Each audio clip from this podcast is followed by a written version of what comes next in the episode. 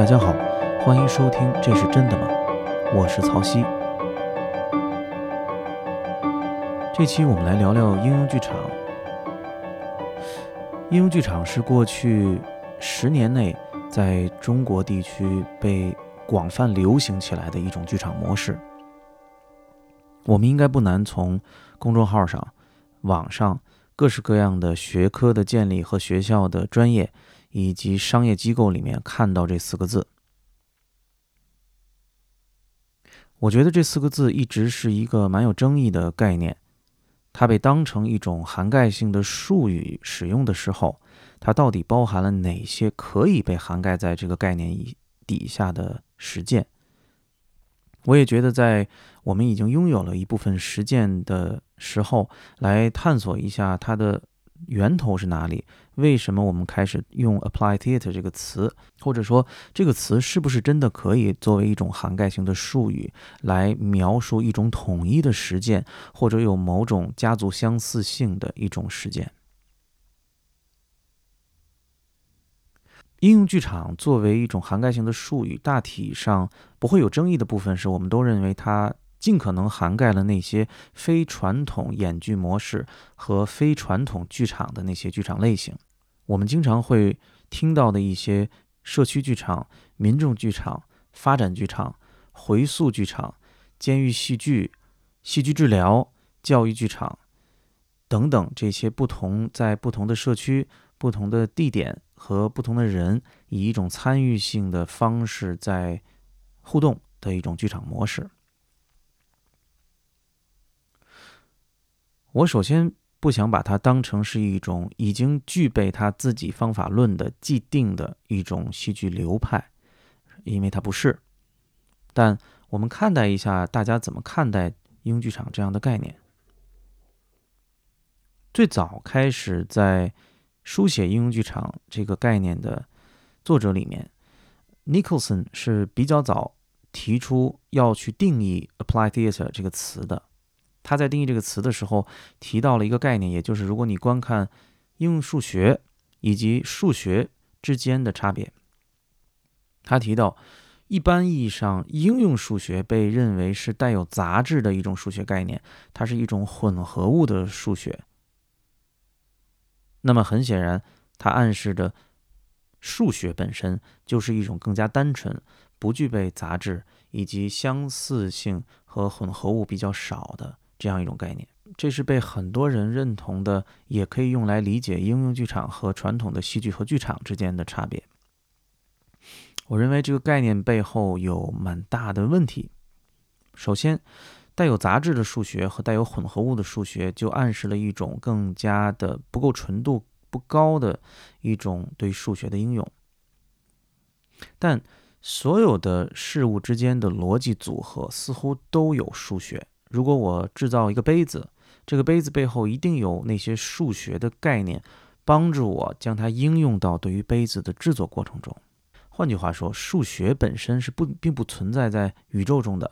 我客体制造了这样一个物件的时候，当我应用它的时候，它才可以被看到。是不是说？应用剧场也是类似这样的一种形态。我们来看看一个陈词滥调，往往陈词滥调会帮助我们去理解应用剧场是什么。如果你问任何一个正在从事戏剧和戏剧专业、听说过应用剧场的人，大概其大家对于这么多复杂类型的戏剧流派有没有一个大体上相似的理解？恐怕你往往会得出以下的结论：它往往由一群非职业。非专业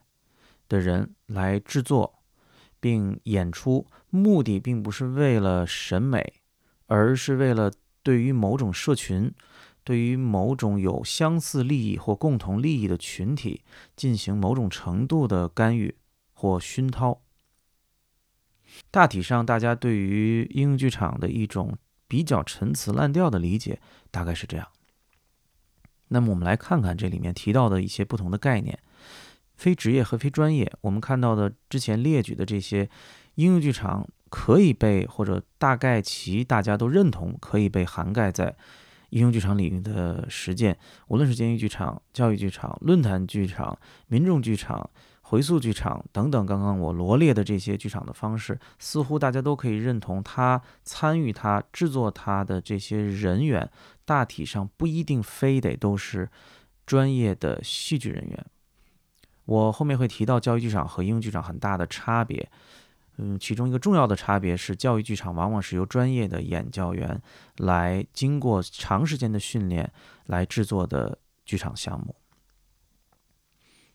但很多参与到目前可以被归类为应用剧场领域的实践的人，大体上都似乎的确不是来自于专业的剧场，是否这就说明它一定是带有杂质？这是我质疑的。也就是说，我们很多的应用剧场的实践是否一定真的如 Nicholson 那样描述的那样简化？简化是我们认为一种非专业、非职业带来的一个陈词滥调，并不代表说，当我并不是以它为职业的时候，我制作的作品就一定是简化的作品，它一定纯度不够高。那么，为什么大家还仍然这样去看待它呢？这里面就涉及到第二个问题：由于它的剧场作业并不是完完全全以舞台之上，如果我们用舞台这样的一个隐喻的话，它不完完全全是用舞台之上的这部分来构成的，它强烈的联系到了观众的能动性，或者换句话说，大体上能够被归类为应用剧场的这种戏剧模式，往往都存在或多或少。或深入或浅表的来自观众的参与。同样，这是一种对于剧场的作品的一种陈词滥调的理解，并不是说当观众坐在观众席里面一动不动的时候，他对于舞台上发生的事情就没有参与，并不是说当观众没有站起来。走到舞台上扮演舞台上临时扮演舞台上某个人物的时候，他对于戏剧就没有真正的参与。当我们提到参与的时候，人的身体的参与、思想的参与、情感的参与，不应该是被割裂开的。这就涉及到另一个误解吧，也就是无论你的类型是什么，你大体上总是一种以积极的影响和干预参与者作为目的的。我想，同样，这也应该是大多数无论正在参与还是了解应用剧场工作的人，大体上不会有太多争议的地方。也就是，当我们带了一出剧目，或者当我们带了一个工作坊走到某个社区，无论这个社区是属于某个偏远山区的一群儿童，还是某个生活在大城市周边城乡结合部的，无论这个群体是一群医院的护士，还是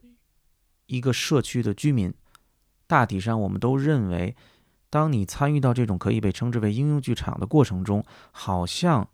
你在参与之后，你的个人或你所处的社群就会产生某些积极的影响。这些影响或大或小，持续的时间或长或短，但大体上人们都会认为这是它应该有的一种效果，或至少是它的目的之一。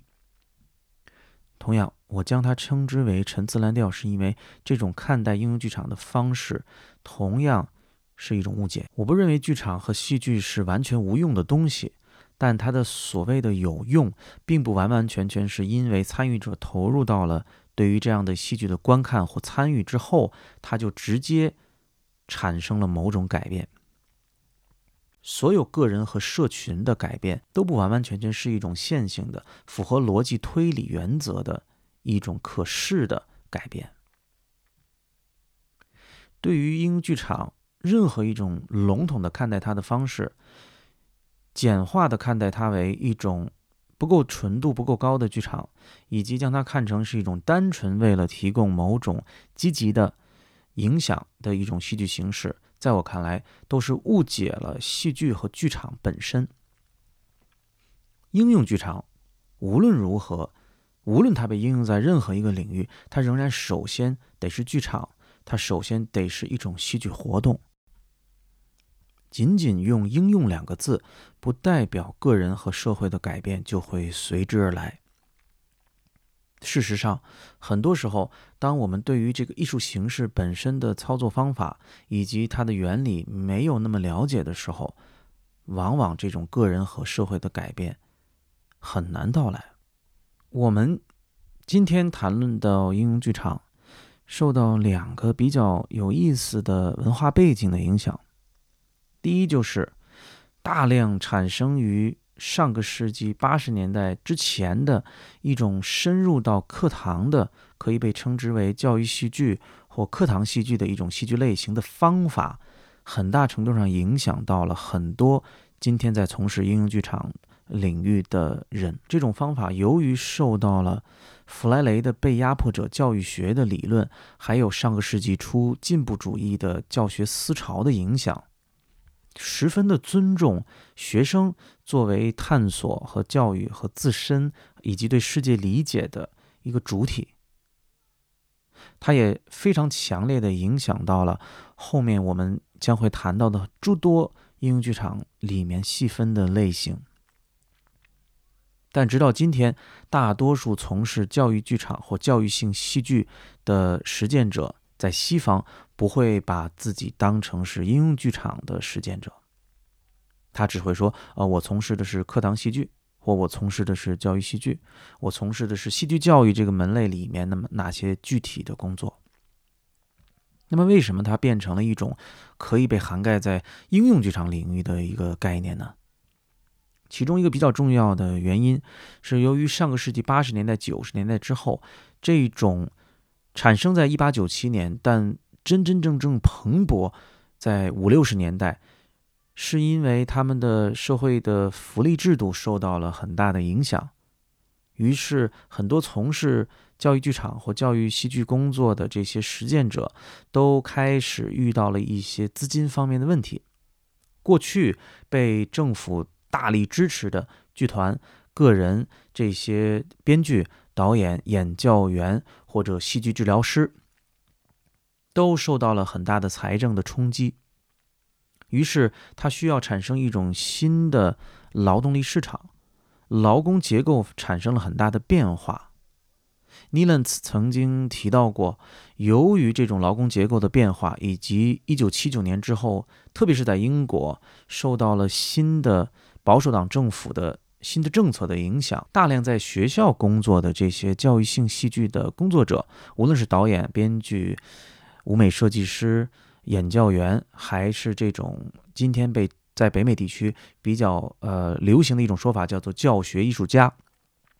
被迫的要流入到其他的劳动力市场。这个时候，他们就发现了企业，发现了其他类型的一种社群，以及他们需要。那么，恰恰在八十年、九十年代，在西方又产生了更重要的一个特别有意思的，受到弗莱雷、弗莱雷被压迫者教育学影响的被压迫者戏剧。被压迫者戏剧完完全全是在一个社会层面，而非某个具体的，诸如学校、监狱或任何社群范围内展开。它可以在社会中的方方面面辐射开来。这再加上在英国以及。整个西方世界面临的一种劳工结构的变化，导致了很多本身从事教育剧场工作的人开始转向其他的领域。我就见过很多曾经在教育剧场剧团工作的演教员，慢慢的走向了戏剧治疗、心理发展、监狱戏剧，慢慢的走向了发展剧场，在不同的文化中开始离散开。这是上个世纪八九十年代发生的一个非常非常大的变化，也就是为什么今天在应用戏剧领域，你仍然用到非常非常多原来在教育戏剧或教育性剧场领域里面的那些方法，特别是对于角色的应用。我们都知道，角色的应用最重要的一个创始人来自于西斯考特，而他一辈子都在学校工作。另一个随之而来的比较大的变化，是在大学建立了应用剧场的专业。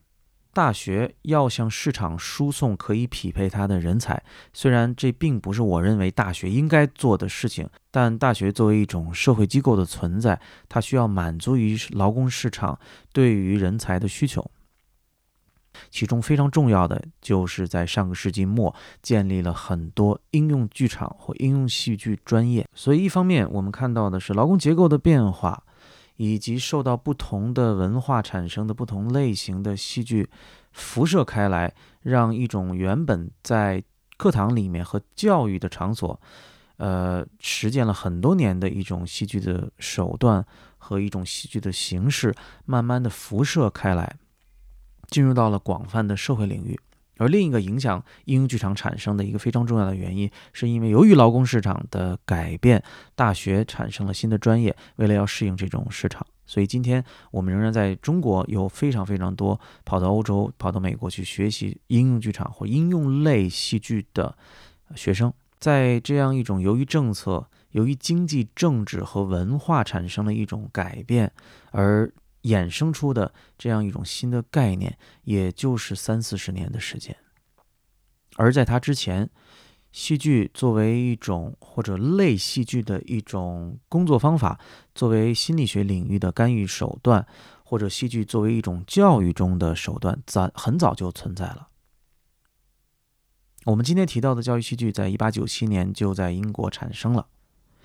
并不以表演为主，而是以教授学生、以发展个体和社会能力作为一种呃目的的戏剧实践，很早很早就产生了。而应用剧场作为一种更加能够涵盖很多在非剧场领域的戏剧实践，仅仅产生了三四十年，而且多数书写应用戏剧的，今天各位看到的，能够在呃。书店里买到的书，能够查到的资料，大多数在很早书写 Apply theater 的呃作者，比如说 Nicholson，比如说 John Alto，比如说 Philip Tyler，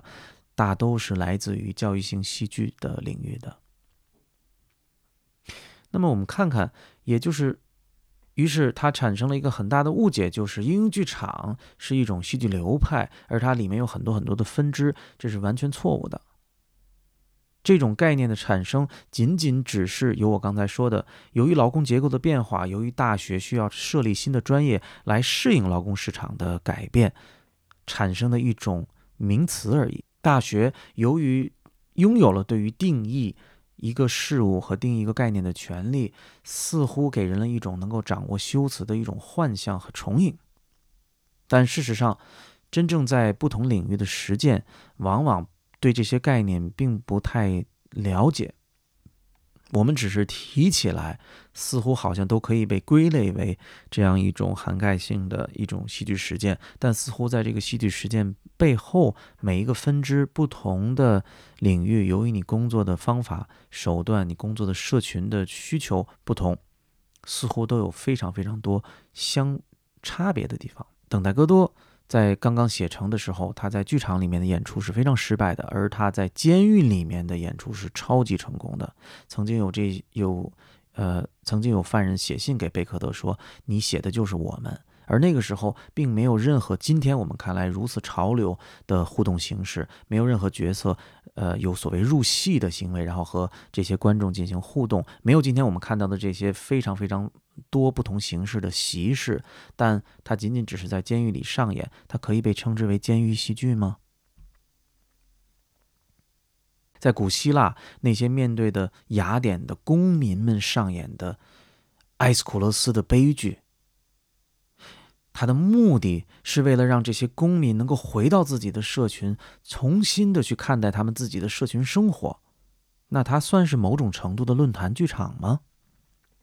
难道仅仅因为我们并没有从观众中抽离出来一个人，进入到他的戏剧的某个桥段中，扮演某个桥段的某个角色，然后去支配这个戏剧的发展，那么他就没办法被叫做论坛剧场吗？难道我们对于某种戏剧和剧场的理解仅仅停留在形式上吗？今天我们提到的 drama 和 theater 这个概念，都大体上来自于两千五百年前的古希腊。一部诗被放置在了剧场里面，让民众来观看的时候，它多多少少就构成了一种公共性，而这种公共性。多多少少就构成了一种对于舞台上发生的虚拟事件的一种参与。虽然看起来里面黑压压一片，你不知道里面看戏的人到底是张三还是李四，他也没有真正的去参与，没有真正看似分享了他自己的故事，但他仍然在他的思想、情感甚至身体上产生了某种非常非常奇妙的剧场的魔幻的作用。当剧作家有意的去结构这样一种戏剧的时候，观众既在看着舞台上发生的事情，也在看着他们自己。他们既在看着他们自己，也在看着他们的城邦。而从形式上，它没有任何今天我们看到这些所谓应用剧场领域的这些花里胡哨的东西。那恐怕今天也没有多少剧场能够达到那个时期观众以及公民对于虚拟的戏剧世界里面的投入。所以，当我们谈到应用剧场或任何类型的艺术形式的时候，我们不能仅仅停留在形式上。我们今天的主流剧院的戏剧和观众彻底的割裂开了。应用剧场的实践很显然和观众或参与者更加的亲密，它能够真真正正的坐在你面前，让你参与进去。而今天我们主流的舞台已经越来越和观众疏离，它要么变成了一种博物馆性质的对于经典的一种严苛的重复，于是观众看起来只是在欣赏一件文物。要么他们变成了某种个人的一种对于某些概念、某些情感、某些主义的宣泄。我们还能不能走到剧场里面？你和我一起，我们像我们这样的几百个人或者几千个人，坐在一个黑压压的空间里面，去被眼前发生的一些事情所触动。这种集体被触动的力量是非常非常庞大的。如果你和我以及像你我这样的人在携起手来坐在剧场里面，仅仅只是被上课，仅仅只是被宣导某种概念，那么戏剧就会让我们彼此之间的距离越来越远，丧失了剧场可以发挥的社会功能。他的审美以及社会改变以及个人情志的一种关照，并不是割裂开的。任何一个观众走到剧场里面，看到任何一个故事或者任何一种舞台的发生的行为时，他的身体、心灵和他的思想不能是完全割裂开的。这是戏剧面临的问题，同样也是应用戏剧面临的问题。但归根结底，这仍然是戏剧面临的问题。剧场就是剧场，它是一个观看戏剧的地方。戏剧就是戏剧。它必须首先拥有这些戏剧里面拥有的这些元素，它需要有这些能够被称之为戏剧的元素来帮助它定义为戏剧，然后它才可以被应用在什么地方。戏剧和剧场艺术是不能变的，它不能因为我被应用到了某个领域，它就变成了另外一种东西。我们今天非常非常大的危险是将戏剧简化为一种调色盘一样的美术作业，所以这就必须要谈到修辞和实践之间的很大的问题。应用剧场里面的修辞有它的功能，它将很多不同社会层面的戏剧实践都能网络起来。如果我要从事回溯剧场这样的工作，如果我喜欢和老年人在一起工作，我希望用这样的一种方式来影响他们的生命，我必须要去解决实践的问题。我跟什么样的一群人在一起工作？他们的共同主张是什么？他们的意志是什么？他们需要哪些个人和他们这个社群的那些改变？我需要把精力都放在这个上面。要想做到这点，我需要有很多很多的实践、阅读、呃经验。当我将这些实践、阅读和经验应用在我自己的社群的时候，我可以产生对于这个社群的一种某种程度的理论。于是我更在乎的是实践领域，我该怎么样提问？我该怎么样设计我虚拟的环节？我在什么样的场所适合做这样的工作？我跟一群人工作，还是跟一小撮人工作？我是跟一个人工作，还是跟这里面的员工工作？我需要考虑的更多的是实践本身的问题，而不是我怎么称呼它。但今天我们的实践领域是相反了，我们总是很快就知道怎么称呼一件事物，而忘掉了我为什么称呼于它，它背后很可能和千千万万的实践有着紧密的关系。当我知道很快的称呼某件事儿，而并没有真正掌握它的时候，我们就陷入了一种程式化的套路。于是，为什么在今天大家看到的这么多可以被称之为应用剧场的实践里面，都产生了很多简化的问题？简化是因为我很快的就可以用这里面的术语、这里面的不同的词语和修辞来称呼我的实践，而并没有在真真正正的实践。我们今天的应用剧场的模式，要么变成一种装饰性的，一种可以被呃当做某种程度的展示品，要么变成了某种政治主张的一种道歉模式。由于我们的某些社群处在被压迫的呃状社会状态下，于是戏剧变成了一种政治上的一种充满歉意的一种政治关怀。这些都不是戏剧和剧场本身的目的。戏剧和剧场并没有对和错，也不存在左和右，既不存在有哪些必须要形成的一种积极的影响，也不存在于某种程度的转化作用。所有这些都是后来人赋予在某些实践上的一些外衣。为了要让你参与到一种戏剧工作中，我们要做非常非常多将这些外衣展示出来的工作，从而吸引你进入到这样的一种过程中。但我们必须要认识到，任何的一部剧作也好，一部艺术作品也好，它不应该首先受限于它工作的人群、种类、场所，它也不应该受限于它一定要产生某种程度的结果。如果戏剧作为一种手段被应用在治疗中，它不仅仅应该仅仅依靠戏剧本身来达到所谓治疗的目的，它需要和那些传统的正在干预着，并且有很多很多实证经验的这些干预方法结合在一起。换句话说，治疗就是治疗，嗯，不存在所谓戏剧治疗。同样，戏剧是戏剧。当它发生在剧场里，它也首先应该是戏剧；当它发生在教室里，它也首先应该是戏剧；当它发生在监狱里面，它必须首先是戏剧，然后它才是这些场所。名词和定义严重的影响了我们怎么看待我们自己的事件。它不仅带来了不同的阶层和不同的阶级关系。它而且更重要的，让我们丧失掉了一些机会，去真正的理解不同的实践中的真正相似性。艺术真正发生的场域，不完完全全是我们能看见的。它首先发生在艺术家的思想世界里、情感世界里和身体里。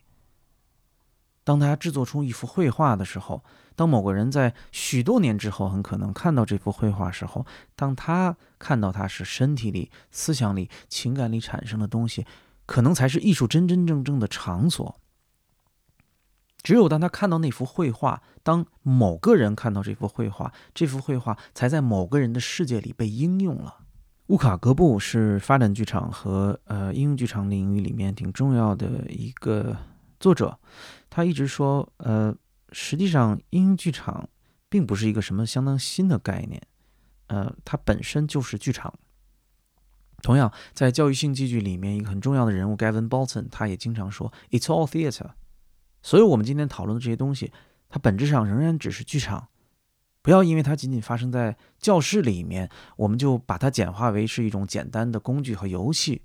不要认为。它仅仅发生在监狱里面，我们就把它简单的变成了某种干预的工具。乌卡格布说，这样一种样式和呃古老的非洲仪式有相似的作用。他说，在不考虑文化差异的前提下，传统的表演在各处都是被应用的。历史告诉我们，当古希腊人应用了迪奥尼索斯的祭祀和表演，呃，目的是为了加强社区融合时。早期的欧洲教堂也用了这样一种方式发展信徒的宗教和文化经验。他说：“今天我们一直争论的这种教育剧场的观念，其实已经存在了很长时间，只是它没有被叫做应用剧场。那个时候，人们管它叫表演或剧场。真正能够帮助我们去从事我们认为我们正在从事的这样一种工作的标尺是实践。”我们只有可能投入在这样一种实践中，一才能知道我们是不是能够从事这样的工作；二才能真真正正的分辨哪些东西有用，哪些东西没用。我们不能主动的撤退在概念领域。我们的文化里面，研究生和博士应该不需要这么多的。换句话说，即便有这么多研究生和博士，他们都应该被分散在不同的田野里面，分散在不同的实践领域里面，而并不仅仅只是待在自己的图书馆抄书。我们的实践大量的缺乏，于是我们还没有在在教育戏剧领域，我们大体上中国大陆的实践也就是十年左右吧。在这样的一种短小的实践的经验里面，我们怎么可能产生那么好的理论？不可能的。在我们受到以大学掌握的这种话语权和修辞影响的文化里面，我们总是在实践之前，或仅仅只有一点点实践，就去理论化和定义某些事物。这是今天在我们周围存在对于这件事物的一个威胁。在这样的一种缺少实践或时间还不够长的文化背景下面，我建议不要先去定义这件事物，先去实践、练习、犯错，然后总结、记录、抄书，大家都会，但你抄不来经典。